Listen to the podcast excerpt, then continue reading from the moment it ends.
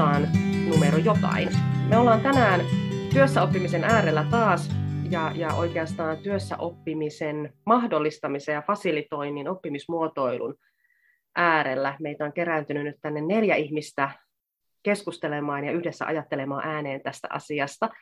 Mulla on täällä keskustelukumppaneina Raisa Varsta Metropolia ammattikorkeakoulusta, Mari Rytisalo Tampereen ammattikorkeakoulusta ja Annu Karkama Mukamas Learning Designista. Mun nimi on Anne-Mari Raivio, mä oon myös Metropolia ammattikorkeakoulusta ja tällä hetkellä vedän opiarjessa hanketta, jossa yhdessä Vantaan kaupungin kanssa rakennetaan työssäoppimisen ketterää mallia ja testaillaan vähän, että mitä se työssäoppiminen oikeastaan on. Mutta ennen kuin mennään meidän varsinaiseen teemaan, niin mä antaisin meidän vieraille myös puheenvuoron ja mahdollisuuden kertoa, että ketä, ketä he ovat. Ja mä heitän ensimmäisenä pallon Marille. Mari, kerrotko vähän, kuka sä oot, mistä sä tuut ja miksi sä oot täällä tänään? Joo, ilman muuta. Eli Rytisalon Mari tosiaan Tampereen ammattikorkeakoulusta. Ja samanlainen tausta kuin, kuin tuota, tällä Opiarjessa hankkeellakin, että mekin saimme Sitralta rahoitusta tämän vuoden loppuun asti. Ja meidän rahoitus liittyy siihen, että me, me halutaan kehittää yrityksiin ja julkisen sektorin organisaatioihin yhdessä oppimisen mallia. Ja tätä me ollaan nyt sitten kovassa tohinnassa tänä syksynä toteutettu noin kymmenen kumppaniorganisaation kanssa. Joo, kiitos Mari. Mites Annu? Minkäs ihmeen takia sinä nyt täällä olet? Mm, kiitos vaan kutsusta. Tuota, Mukamakselta tulen tosiaan, ollaan oppimismuotoilu toimisto, eli autetaan ihan valtakunnallisesti suomalaisia organisaatioita ja yrityksiä tässä oppivan työkulttuurin rakentamisessa. Eli oppimismuotoilun valmentajana toimin, mutta myös fasilitaattorina vedän fasilitointikoulutuksia, ja fasilitointikin on aika oleellisessa osassa tässä oppimisen muotoilussa ja sen mahdollistamisessa. Niin aika laajalla, laajalla kentällä toimitaan tässä oppimisen saralla, mutta ihan olla tänään vähän rakentamassa teidän kanssa ymmärrystä siitä, että mitä se työssä oppiminen meille tarkoittaa. Kiitos Annu. Ja sitten vielä Raisa. Minkä ihmeen takia sinä nyt täällä sitten olet? Joo, Raisa Varsta on nimi ja toimin Metropolia ammattikorkeakoulussa tutkintovastaavana ja, ja lehtorina ja lähestyn ehkä myöskin tätä työssä oppimista vähän täältä formaalin oppimisen suunnasta ja mietin, että mitenkä näitä asioita hyvällä tavalla yhdistetään ja voisiko ajatella, että se olisi mun, mun semmoinen tulevaisuuden visiokin, että, että se työssä oppiminen olisi kaikkien mielestä ihan yhtä tärkeää ja, ja arvokasta kuin vaikka sitten semmoinen formaali oppiminen ja, ja miten sitä mahdollistettaisiin, että nämä kulkisi hyvin käsi kädessä. Semmoisella ajatuksella minä tulen. Ja tämä on tosi, tosi tärkeä ja innostava teema ja, ja tätä jotenkin haluankin nyt tässä myöskin Marin ja Annun kanssa ja sun, sun Anne-Mari kanssa niin kuin, vähän niin kuin tuumailla ja pohtia, että miten me voidaan mahdollistaa oppimista niin, että ihmiset innostuu, koska me ollaan innostuneita, miten me tehdään se muille. Se on, siitä haluan myös jossain kohtaa teiltä kuulla ajatuksia, mutta tällainen. Hei, pidä tuosta ajatuksesta kiinni, Raisa, jos en muista. Tämä on oikeastaan hirveän hyvä semmoinen niin kuin, lähtö siihen ja, ja oikeastaan se ehkä tavoite meille tälle, tälle yhteiselle hetkelle, että me mietittäisiin just nimenomaan tätä innostamista ja mitä, mitä me voitaisiin niin kuin oppimisen mahdollistajina ja tuke, tukijoina niin kuin tehdä, että tämä innostus leviäisi. Mutta ennen kuin me mennään siihen, niin tässä nyt jo ää, alku, alkupuheissa täällä on vilissy, me on puhuttu työssä oppimisesta, sitten oli yhdessä oppimista, on oppimismuotoilu ja sitten on tuotu tämä formaali oppiminen tähän rinnalle, niin mä haluaisin oikeastaan aloittaa ja käynnistää tämän meidän keskustelun sillä, että mi- mitä me oikeastaan tarkoitetaan, kun me puhutaan työssä oppimisesta. Miten te niin kun näette, miten te lähtisitte määrittelee jollekin, joka rupeaa, että mitä tämä tämmöinen työssä oppiminen on, niin mitä siihen niin kuuluu? Mä heitän pallon tästä ensimmäisenä Annulle ja niin kuin sanoin, niin voidaan jatkaa tätä keskustelua ihan vapaasti siitä. Joo, no Raisa heittikin tuossa hyvin tuonne, että miten sitä tämmöistä, että työssä oppiminen saataisiin niin kuin yhtä arvostetuksi ja innostavaksi kuin vaikka se formaali oppiminen ja tämmöinen vaikka kouluttautumisajatus. Mutta se, että miten niin kuin me mukamaksella nähdään tämä työssä oppiminen, niin se on nimenomaan sitä että me opitaan arjessa, jaetaan tietoa, ymmärretään omista oppimisen tavoista ja osataan reflektoida sitä opittua ei pelkästään yksilötasolla, vaan nimenomaan tiimiä koko organisaatiotasolla ja parhaimmillaan jopa niiden meidän asiakkaiden tai yhteistyökumppanien tai mitkä onkaan meidän palveluiden loppukäyttäjiä, niin heidän kanssaan. Mutta käytännössä semmoista keskinäisten tekemisen tapojen muotoilua sillä tavalla, että se edistää sitä työyhteisön hyvinvointia, työn, työn järkevöittämistä, mutta myös sitä asiakkaiden palvelua sitten tehokkaammin ja järkevämmin niin, että se liiketoiminta ja tämmöinen voi kasvaa. Itsehän katson tätä tosiaan organisaatioiden yritysten näkökulmalta ja puhun tästä liiketoimintakärjestä sitten paljon vahvemmin ehkä, mutta tämä on se, miten mä näen tätä työssä oppimista. Miten Mari, miten teillä on sähkörauskussa määritelty? No, meillä ei ole niinkään määritelty työssä oppimista suoraan sanottuna, mikä on yksi avainsanoista tässä, vaan me tosiaan on puhuttu yhdessä oppimisesta. Ää, mutta mehän teemme sitä sillä tavalla, että kun meillä on nämä, nämä meidän kumppaniorganisaatiot, niin mehän menemme, me sukelletaan heidän työhön. Ja, ja tota, meillähän on hyvin löyhä löyhä tota, runko näissä meidän valmennuksissa. Eli se hyvin vahvasti perustuu heidän tarpeeseen. Ja, ja tuota, tässä meidän toiminnassa niin, niin me ollaan hyvin vahvasti hyödynnetty tätä Nonaka ja Takeuchin uuden tiedon luomisen mallia, että me, ollaan, me käydään se heidän kanssaan läpi ja mietitään, että miten heillä opitaan, mikä se on se oppimisen tapa tällä hetkellä, miten sitä opittua asiaa. Jaetaan, miten siitä hiljaisesta tiedosta saadaan täsmätietoja ja miten kun ihmiset on vuorovaikutuksessa keskenään, niin, niin miten siitä syntyy sitä uutta tietoa heillä. Ja tätä ajatusta me lähdetään sitten yhdessä heidän kanssaan viemään eteenpäin. Ja, ja he valikoivat äh, haasteen, mikä on ajankohtainen asia siellä heidän, heidän työyhteisössä. Ja, ja tuota, valikoivat sen siltä, sillä perusteella, että tämä voisi olla semmoinen sisältö, mitä me voisimme yhdessä oppia.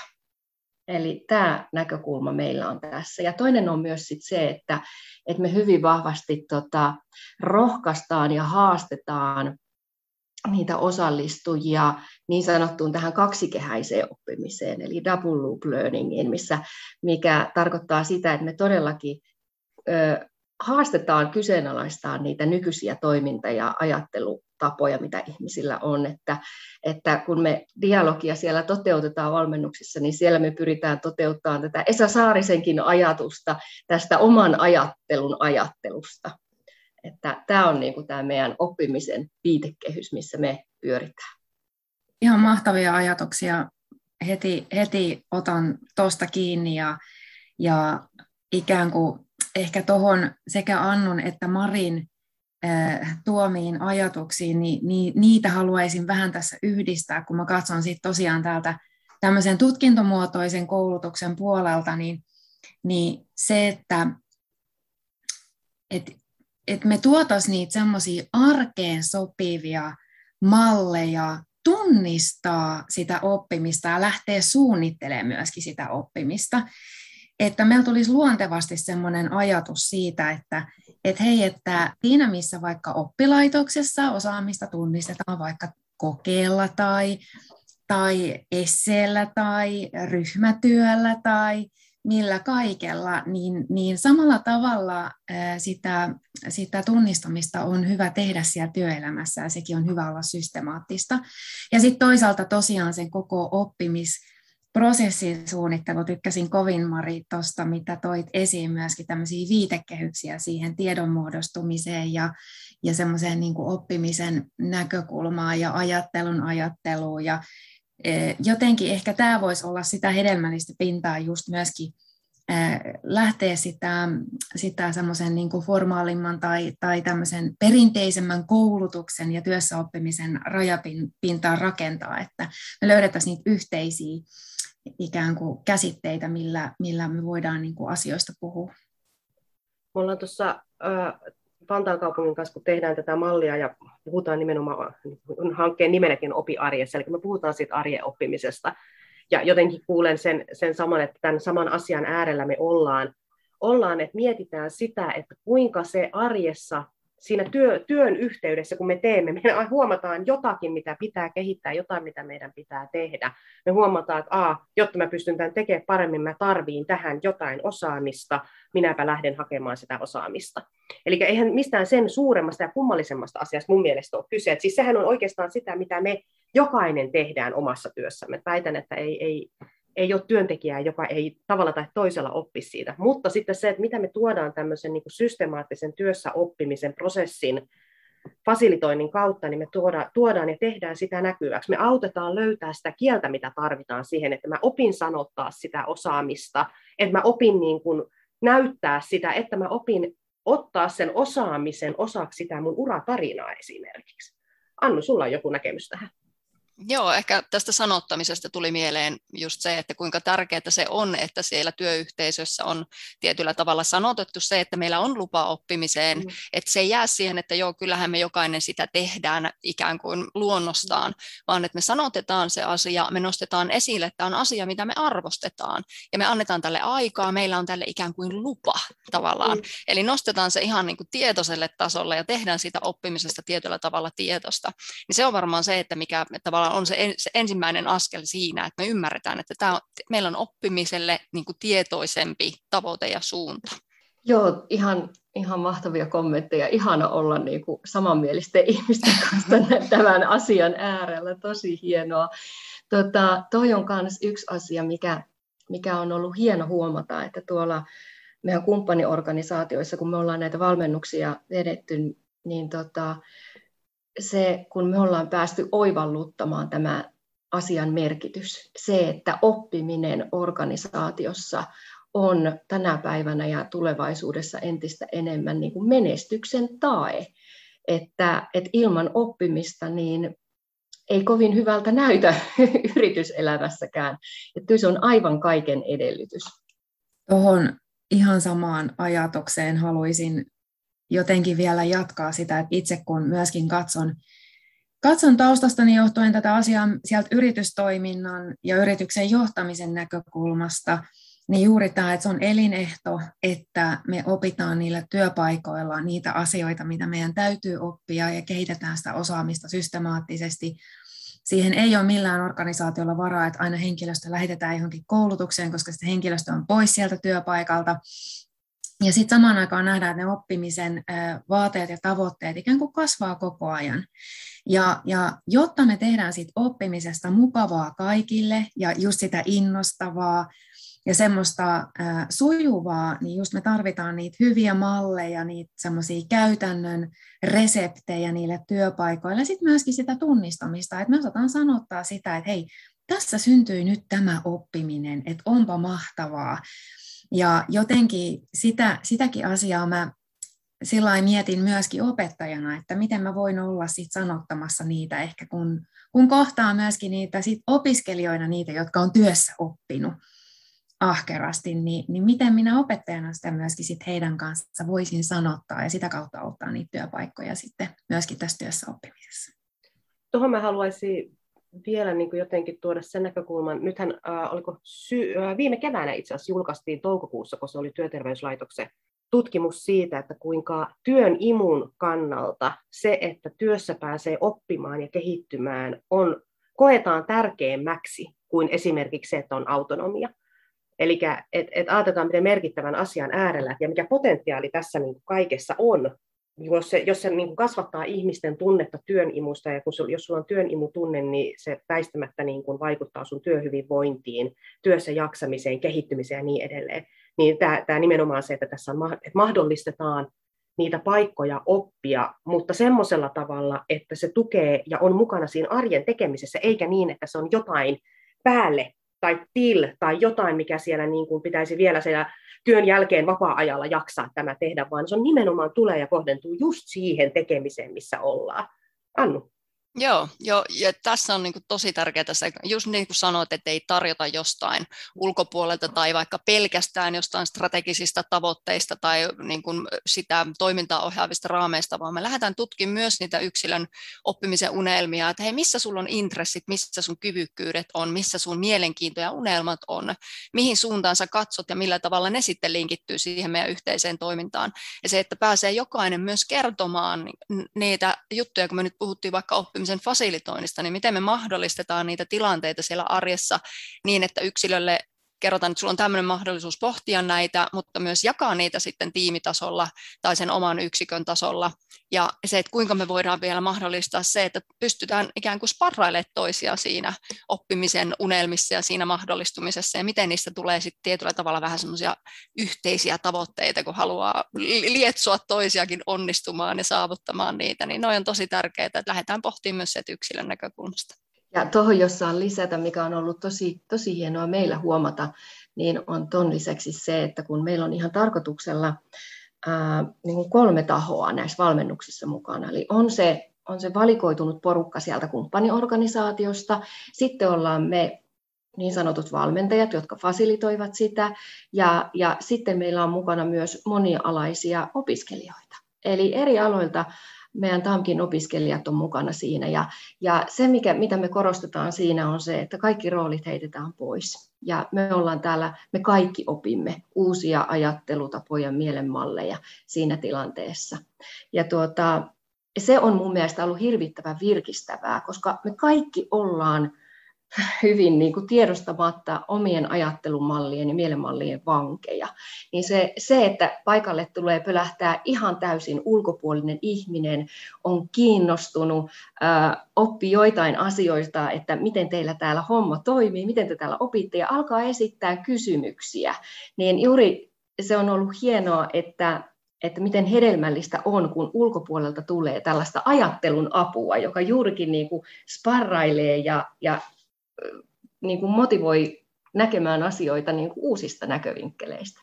Kyllä, ja sitten se, sekin tuossa, mitä, mitä jotenkin se ulkopuolinen sparrailu, mitä se voi mahdollistaa, niin sitten niiden näkökulmien muokkaamista ja muuttamista, mistä sitten myöskin oppimisessa on syvimmillään kysymys. Et tietenkin mä toivoisin, että työssä oppimisen ää, tässä fasilitoinnissa, niin mä pystyn myöskin auttamaan ihmisiä aidosti muuttamaan niitä omia ajatuksiaan tai asenteitaan tai käsityksiään tai uskomuksia, jos semmoiselle on tarvetta. Ja siinä mä just kans toivon ja, ja, ja haastankin meitä kaikkia, jotka tässä to, työskentelee tämän asian parissa ja tiedän just, että Anno ja Maria, Anne-Mari, te kaikki teette just sitä, mutta jotenkin se, että me otetaan niitä hyviä semmoisia ikään kuin pedagogisia työkaluja mukaan siihen, että me pystytään myöskin sitten suuntaamaan ihmisten ajatuksia uusiin, uusiin suuntiin tai uusille poluille. Ja sitten samaan aikaan myöskin tunnistamaan sitä, että hei, nyt tämä asia on oikeasti liikahtanut johonkin suuntaan. Et joskushan ne tilanteet on vaikka sellaisia, että että organisaatiossa on ollut joku ongelma ja ihmisiä on laitettu koulutuksiin. Ihmiset on käynyt koulutuksissa niin kuin, ja semmoisessa niin perinteisemmässä ympäristössä oppimassa asioita ja silti mikään ei ole ehkä muuttunutkaan. Ja sitten niin mulla ainakin herää kysymys, että tämä valittu menetelmä onkin väärä, vaan se haastaminen pitäisi ehkä tapahtua juuri siellä, missä sitä oppiakin tarvitaan. Ja tähän mä toivon myös meiltä sellaista viisautta, että, että mitkä on niitä tilanteita, missä on hyvä lähteä vaikka ihan koulun penkille, niin kuin tuumailee niitä asioita, ja mitkä on ehdottomasti niitä asioita, että ne ei parane sillä, että vaikka miten paljon kurssitettaisiin tai koulutettaisiin me vaan just se yhdessä oppiminen, ehkä Mari, mistä sä puhuit, ja Anno säkin niin kuin just, että miten organisaatiossa yhdessä lähdetään näitä asioita miettimään. Niin jotenkin tätä tematiikkaa, tämä on tosi herkullinen. Mitä se tästä, tai tuliko jotain muuta mieleen?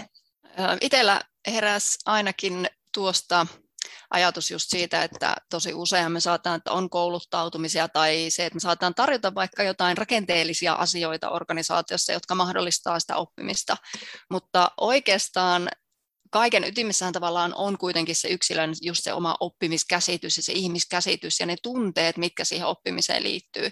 Niin jotenkin niin kuin tosi usein näkee, että ymmärretään kyllä oppimisen merkitys ja sitä saattaa lähteä fasilitoimaan, mutta jätetään ehkä vähän huomioimatta se ihmisyys siellä taustalla, että kuinka paljon esimerkiksi oppimiseen liittyy keskeneräisyyden tunteen sietämistä, ihan sitä, että pelottaa, että tekee virheen, kun enhän mä tätä vielä osaa, koska olen vasta oppimisen matkalla. Se, että, että vaikka sä menet koulutukseenkin, niin se koulutus voi mennä hukkaan, jos sulla on sellainen olo, että en mä, en mä tajuu tätä. Ja jos se ei ole ok, jos semmoisia asioita ei ole käsitelty tai niitä tilanteita ei jotenkin fasilitoitu, että mahdollistetaan se keskustelu myös siitä, että ei sä saat sanoa, että, että, tuota, että sä et vielä osaa ja sä saat sanoa, että sulla jännittää lähteä tälle matkalle, niin tämä on ehkä se pohja kanssa, mikä pitäisi rakentaa sitten ihan missä tahansa työyhteisössä tai missä ikinä ollaankaan oppimisen äärellä, että saat olla keskeneräinen, saat olla ihminen, inhimillinen, ja nyt lähdetään tutkimaan, että mitä me lähdetään ikään kuin oppimaan, ja sitten voidaan lähteä näitä tilanteita fasilitoimaan ja ottamaan just näitä erilaisia rakenteita mukaan. Ihan tämmöisen nostamaan itse inspiroidun tuosta Raissan jutusta, että muistutellaan myös niitä tunteiden merkitystä siellä oppimisen taustalla. Kyllä Annu, aamen kerta kaikkiaan tuolle puheenvuorolle, siis inhimillisyys ja empatia ja se, se tavallaan, mikä aitoon dialogiin kuuluu, niin se on kyllä kaiken, kaiken lähtökohta. Ja liittyen tuohon, mitä aiemmin tuossa puhuttiin, niin mun mielestä juuri se, se, että mistä sen saa sen innostuksen tulemaan, niin ainakin meidän kokemuksen mukaan, niin, niin se innostus tulee viimeistään siinä kohtaa, kun ne ihmiset löytää sen oman asian, mihin tarttua.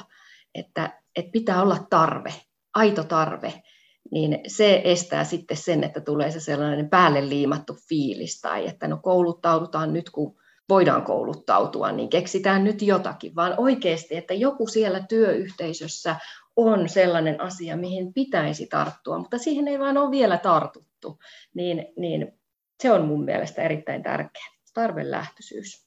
Joo, ehdottomasti niin tarvelähtöisyys, ja ehkä tähän liittyy nyt sit se yksi teema, mikä meillä tänään voisi olla tässä keskustelussa, niin nimenomaan oppimismuotoilu, eli mitä me sieltä muotoiluajattelusta on tuotu niin kuin tänne työssä oppimisen maailmaan, mutta sitten vielä haluaisin tähän jotenkin niin kuin lisätä sen, että just se, mm, se semmoinen epävarmuuden sietokyky ja sen niin kuin virheiden ja mukaamisen niin kuin näkeminen lahjana, mukaan on lahja improvisaatioteatterimaailmasta ja ylipäätään kaikki se semmoinen niin kuin armollisuus, inhimillisyys, tosi tärkeää.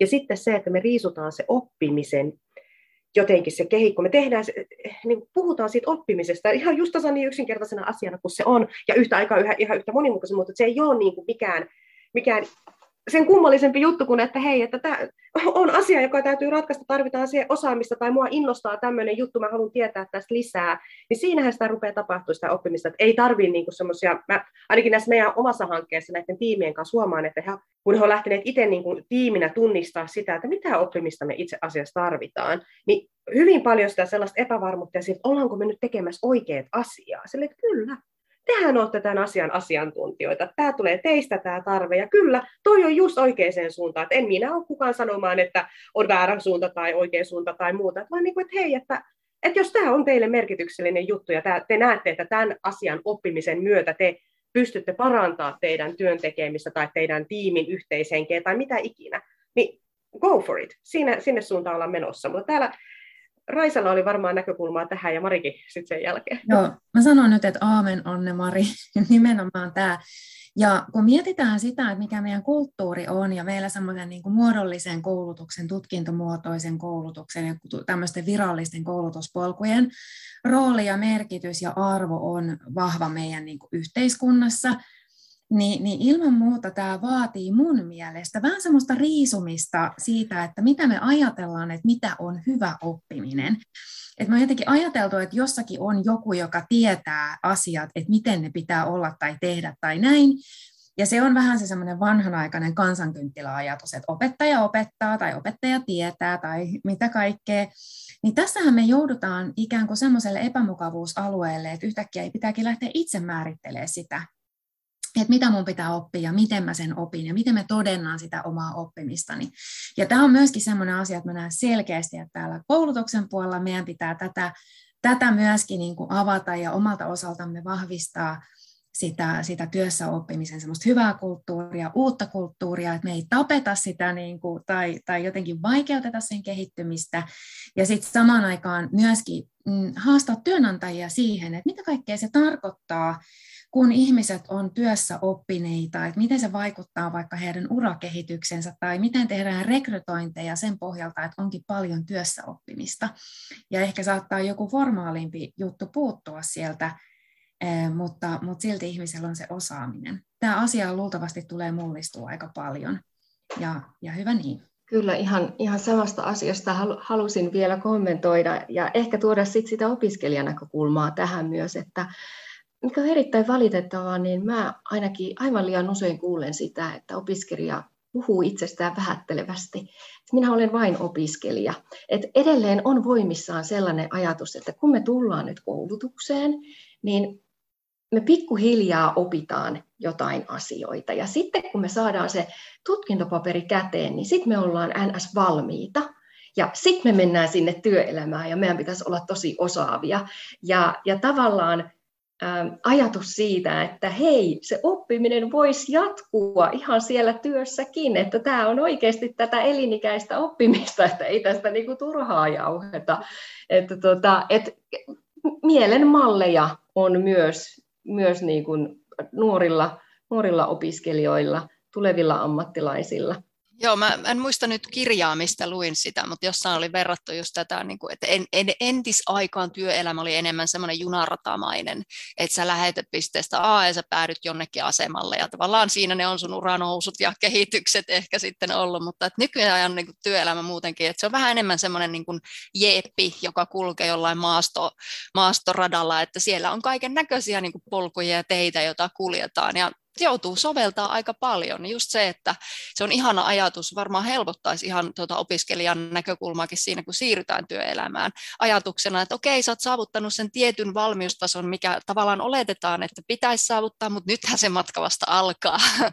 että se, se ajatuksen niin kun, se muokkautuminen, niin kyllä se varmasti vaatii, ja se on sille harmillista, että jos sellaista vähättelyä on, mutta se on ihana, jos sen saa muutettua siihen, että tämä on jatkuva oppimisen matka ja koulutus ja tutkinnot on yksi osa sillä matkalla, koska kyllähän me työelämässäkin ollessa, niin koulutukset myös kuuluu siihen, että me käydään jatkokouluttautumassa, hankkimassa ylempiä tutkintoja ja ei ne ole sitten loppupeleissä siinä työelämän aikana ajatellaanko niitä sitten sen kummemmin erillisinä tutkintoina, ne on vaan se, että mä kehitän nyt sitä osaamista, niin miten se saadaan jo sinne aiemmille tasoille se sama ajatus?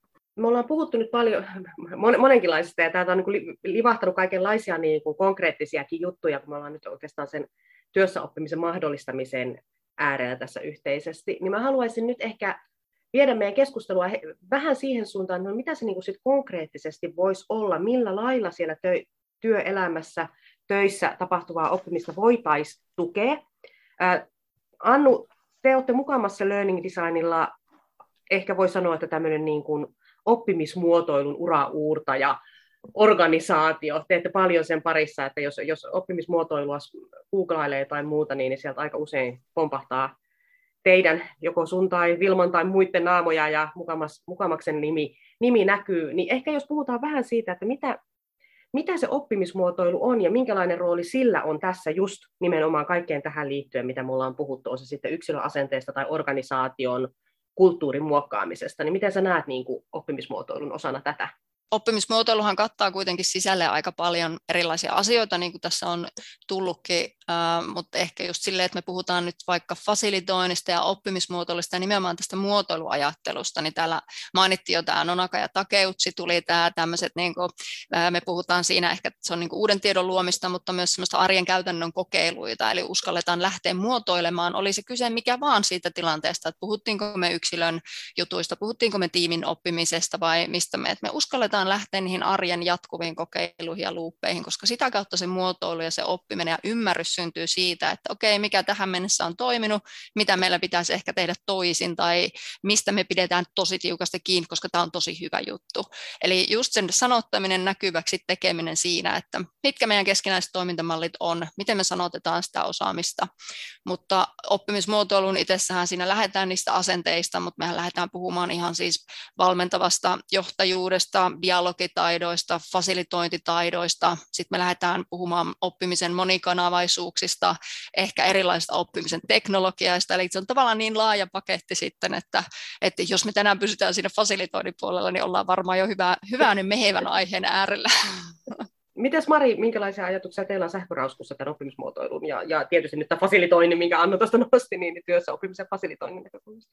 No tota, ihan ensimmäisenä voisin kommentoida sellaista, että meillähän se fasilitointi tarkoittaa sitä, ja me korostetaan sitä näissä valmennuksissa, että se tarkoittaa sitä, että me kuljetaan yhdessä matka, ja me päästään yhdessä sinne määrän päähän ilman, että kukaan on suunnitellut sitä reittiä. Eli tota, me rohkaistaan rohkeuteen ja sellaiseen, että heittäydytään yhdessä tähän. Me ei yhtään tiedetä, mitä tästä tulee, mutta jotain tästä tulee. Ja sen prosessin aikana ihmiset ymmärtää, että mikä on tärkeää, mihin me halutaan keskittyä oppimisessa, jotta me menestyttäisiin. Eli, eli se on meillä tämä toiminnan lähtökohta. Ja toinen asia, mikä mulla tuli mieleen, on se, että mitä on, mitä on todettu, että kun ne, meillä on hyvin sellaisia keskittyneitä, intensiivisiä ja rauhallisia ne valmennukset, niin ne meidän kumppaniorganisaatioedustajat on yleisesti ottaen niin kuin ilmaiset, miten kamalasti he nauttivat siitä, kun yleensä heillä ei ole aikaa olla ja ajatella. Eli liittyen tähän tukemisasiaan, eli aika konkreettinen asia, että, että tavalla tai toisella raivataan sitä aikaa yhdessä ololle, keskustelulle ja sille ajattelulle. Jos aikaa ei ole, niin sitä ei tapahdu. Joo, ihana. Siis musta oli aivan suurta viisautta tuli nyt tässä kahdessa edellisessä puheenvuorossa, että toi, mitä Annu, Annu toi, niin tämä tämmöinen mukamaksen ihan mieletön raudanluja systeemi, millä sitä, sitä oppimista ikään kuin mahdollistetaan niiden muotoilun erilaisten keinojen kautta. Ja, ja se, se niin kuin voisiko sanoa, se, se niin kuin, semmoinen tietynlainen kova ydin tai, tai semmoinen niin kuin, ää, työkalupakki, ihan, ihan hurjan hyvä. Ja sitten Mari, mitä toi, niin kuin tavallaan sitä tunneilmastoa. Ja, ja semmoista, niin kuin, että me tarvitaan siihen oppimiseen niin kuin monenlaisia asioita ja semmoista, mm, vaikka just sitä rauhaa, että mulla on oikeasti mahdollisuus ajatella sitä mun ajattelua. Et usein se jo riittää tosi pitkälti, ja, ja, tota, ja sitten se, että kun siihen tuodaan niitä semmoisia selkeitä oppimistavoitteita ja välineitä ja sitä yhteisöllisyyttä ja jakamista. Ja, ja sitten toi ihana, siis mä niin tykkäsin tuosta kanssa, että et, et fasilitoidaan sitä matkaa, vaikka ei tiedetä, että mikä se polku on. Että niinku, et me kuljetaan tässä yhdessä, mutta me ei tiedetä, että miten me mennään eteenpäin. Se on musta niinku niin ihana, tervetullut ajatus tähän tämmöiseen suoritustalouteen, missä me ollaan, ja suoritetalouteen. Ja mietin sitä jo, että hitsi, miten mä tätä asiaa nyt vielä kerran voisin omille ohjattavilleni ikään kuin mm, mahdollistaa tai fasilitoida. Annulla oli jo ehkä vastaus mun kysymykseen. Ei, ei vastauksia, vaan yhdessä ajattelua. Tota, niin, mietin siis just tämän fasilitoinnin ja ehkä tuo, niin kuin, että ei ole ketään, joka vie prosessia eteenpäin. Ja vaikka meillä olisikin ikään kuin joku, jonkunlaiset vastuuhenkilöt siinä, että miten me lähdetään viemään oppimista eteenpäin, niin ytimessähän nimenomaan on se, että me ei fasilitoida niin, että me annettaisiin mitään valmiita vastauksia, vaan oivallutetaan, annetaan niitä dialogin mahdollisuuksia siihen, että ihmiset pääsevät tutkimaan just niitä oppimisen tapoja tai niitä asenteita, mindsetteja, käsityksiä ja näin, mutta se, että me tietyllä tavalla kuitenkin ehkä voidaan pitää siinä semmoista prosessin omaisuutta mukana, jos me mietitään ihan tuttuja vaikka fasilitointiprosessin kulkua, että meillä on tietynlainen aloitus ja avaava vaihe ja sitten me työskennellään, tehdään niitä ajatusten vaihtoja ja sitten lähdetään sulkemaan sitä prosessia.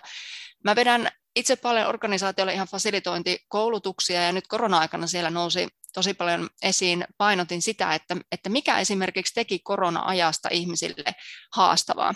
Se, että me ei tiedetty, milloin se päättyy. Ja siinä aikana tapahtui paljon muutosta, tuli uusia toimintamalleja ja muutoshan on oppimista ja oppiminen on muutosta, ikään kuin jatkuvaa muutoksen sietämistä myös. Niin siellä nousi se prosessin tärkeys ja se, että miten on tärkeää, että joku ylläpitää sitä oppimisen prosessin jännettä, koska silloin ei tiedetty, mitä tapahtuu, milloin se homma päättyy, ja mä aina painotin sitä, että hei, tehkää välisulkeminen. Sulkekaa se tilanne ja miettikää, että mitä meidän organisaatiossa on tapahtunut nyt, kun tämä tuli tämä järisyttävä muutos, miten me reagoitiin siihen, ja mitä me opittiin, miten me jatketaan tästä eteenpäin. Mutta se, että on joskus myös tarpeen se, että on joku, jolla on jonkunlainen vastuu siitä prosessin hallinnasta. Siis tosi hyvä puheenvuoro. Aamen, Annu, aamen, Mari, aamen, Raisa, kaikkea mitä olette sanonut. Tämmöistä harra, harrasta tunnelmaa täällä, mutta siis tuohon to, nyt jotenkin toi, että jollakin on joku niin kuin, tavallaan ote siitä prosessista, ja sitten toi Annu, mitä sä sanoit, että välisulku tai joku tarkistuspiste, joku semmoinen hetki systemaattisesti, missä pysähytään kattoo, että aha, tänä aikana, mitä tässä nyt oikeastaan tapahtui, minkäla- mitä tunteita, mitä, mitä siellä, mitkä siellä onnistui, mitkä toimi, mikä taas haasto, mitä me tästä on opittu ja oivallettu ja mitä tämä tarkoittaa sen jatkon kannalta. Tämä on mun mielestä ehkä sellaisen niin kuin oppimismuotoilun tai ketterän oppimisen prosessin, jos lainataan vähän Leena ja Otala ja Soili Meklinin tavallaan tätä tämmöistä oppimispyrähdysajatusta, mitä he ovat omissa ketterän oppimisen teoksissaan tuoneet, niin, niin jotenkin tämä on ehkä sitä mä näen jotenkin sitä sellaista tukirakennelmaa, jota laitetaan, että me ei vaan heitetä ja sanota, että no niin, työssä oppimaan siitä sitten, on se mikä tahansa tilanne, vaan niin kuin, että tämä on jonkinlainen tukirakennelma, joka auttaa turvallisesti niin kuin pysyä pinnalla, ja siinä niin kuin sit opitaan tähän prosessia, kun sitä prosessia opitaan, niin sitten voidaan lähteä tekemään, että hei tämmöinen, tästähän tuli meidän ihan toimintatapa, jolloinhan se ei enää vaadi sitä välttämättä sitä ulkopuolista fasilitointia tai ulkopuolista sparrausta, vaan se voikin olla ihan niin kuin siellä tiimin tai yksikön tai organisaation omassa tavassa toimii. Jotenkin tähän niin kuin, toi mun mielestä tosi tärkeää, että niitä systemaattisesti tehdään niitä tarkistuspisteitä. Ja jotenkin se, se tämän prosessin niin kuin, avaaminen ihmiselle, se on jotenkin semmoinen tässä tämän fasilitoinninkin ytimessä, mä ajattelisin. Joo, ja tuo mitä sanoit tuosta, että ei välttämättä tarvita sitten enää ulkopuolista fasilitaattoria tai vastaavaa tämmöistä vastuullista siihen, että sitten niistä tulee itsestään luonnostaan niin kuin toimivia malleja, niin sehän siinä on just, että kun me puhutaan vaikka ketterästä oppimisesta, joka voi olla reagointia ikään kuin nopeasti muuttuviin tilanteisiin, niin sen taustalla on hyvä olla sitä semmoista kestävämpää oppimisen muotoilua ja sitä systemaattisuutta ja sitä tiedostettua oppimista, koska silloin siitä muodostuu rutiineja, silloin siitä to- muodostuu tietynlaisia varmoja toimintamalleja, jotka kestää sitä varmemmin sitten, kun tulee niitä en, ikään kuin ketteriä tilanteita sitten eteen. Eli se, että ei olla pelkästään ketterän oppimisen varassa, vaan tehdään siellä vähän syvempää tasoa myös siellä tietoisella oppimisella ja valmistaudutaan niihin. Sitten kun se uusi, mikäli et tuleekaan joku järjestettävä muutos, niin me tiedetään, että okei, meillä on joku turva, koska mä tykkään puhua myös siitä ajatuksesta, että mitä, mitä varmaa me ikään kuin voidaan luoda epävarmuuden keskelle. Mikä on se joku pieni kannatteleva juttu, minkä, tavallaan, minkä päällä me voidaan seisoa, kun tulee niitä muutostilanteita. Ja se on, se on se, millä ne oppimissysteemeillä ja näillä voidaan sitä rakentaa. Kyllä, ehdottomasti. Näissä meidän valmennuksissa kanssa niin on juurikin ta- tavoitteena ollut se, että kun, kun he, valikoivat sen haasteensa, niin se sitten ketterästi kokeillaan, pyöräytetään tavallaan se yhdessä oppiminen kerran ympäri. Sitten katsotaan, miten kävi, mitä siitä on opittavaa, ja, ja sitten todellakin tavoitteena on, että, että siitä syntyy toimintamalli heille sisäisesti, että mikä tahansa sitten se tilanne onkaan tulevaisuudessa, niin olisi se toimintatapa jo kerran pyöräytetty läpi ja se olisi tulla selkärangassa, niin me uskotaan, että se varmasti auttaa myös siihen, että miten suhtaudutaan niihin yllättäviin epävarmoihin tilanteisiin ja muutokseen. Että voidaanko me muuttaa muuttaa ajattelumallia siinäkin, että ne tunteet näitä asioita kohtaan ei olisi negatiivisia. Ihana puheenvuoro ja jotenkin tuohon vielä, mitä Anno sanoit ja, ja oikeastaan mihin Marikin viittasit tässä, niin minulle tulee mieleen sellainen sanonta, mitä täällä varsinkin aikuiskoulutuksen puolella, mitä mäkin edustan, niin, niin on se sanonta, että, että paras ja tärkein oppiminen aikuiskoulutuksessa tapahtuu tauoilla. Ja, ja se, se ajatus, että me käydään niin kuin jonkunlainen pala jotain asiaa, sitä siinä tuumataan, ja sitten sä pääset pöllyttämään sitä ajatusta niiden sun vertaisten kanssa yhdessä, tuumaillen sinne tauolle ja ehkä vaihtamaan jotain ihan muitakin ajatuksia, mutta että se tavallaan rupeaa se jäsentyminen siellä omassa mielessä tapahtuu. Tulee tavallaan semmoinen niin väli, välitilinpäätös tai väli, välitsekki siihen sen opittavan asian äärelle säännöllisesti, systemaattisesti. Mietin heti vaan sitäkin, että joo, no miten meidän pitäisi sit sitäkin asiaa taas kerran sanottaa, koska mä ajattelen, että sanat on keinoja vähentää sitä epävarmuuden tunnetta, että millä kaikin tavoin me voidaan sanottaa ja osoittaa niille epävarmuutta kokeville oppijoille, että hei sä etenet. Ja toi Mari, mitä sä toit tuosta, niin että pyöräytetään kerran ympäri ja katsotaan, mitä siitä on syntynyt. Kuulostaa hyvältä, mutta että vielä sellaista, sellaista niin just konkreettista sanotusta sille, että ah, kyllä mä etenen tässä, vaikka musta tuntuu epävarmalta.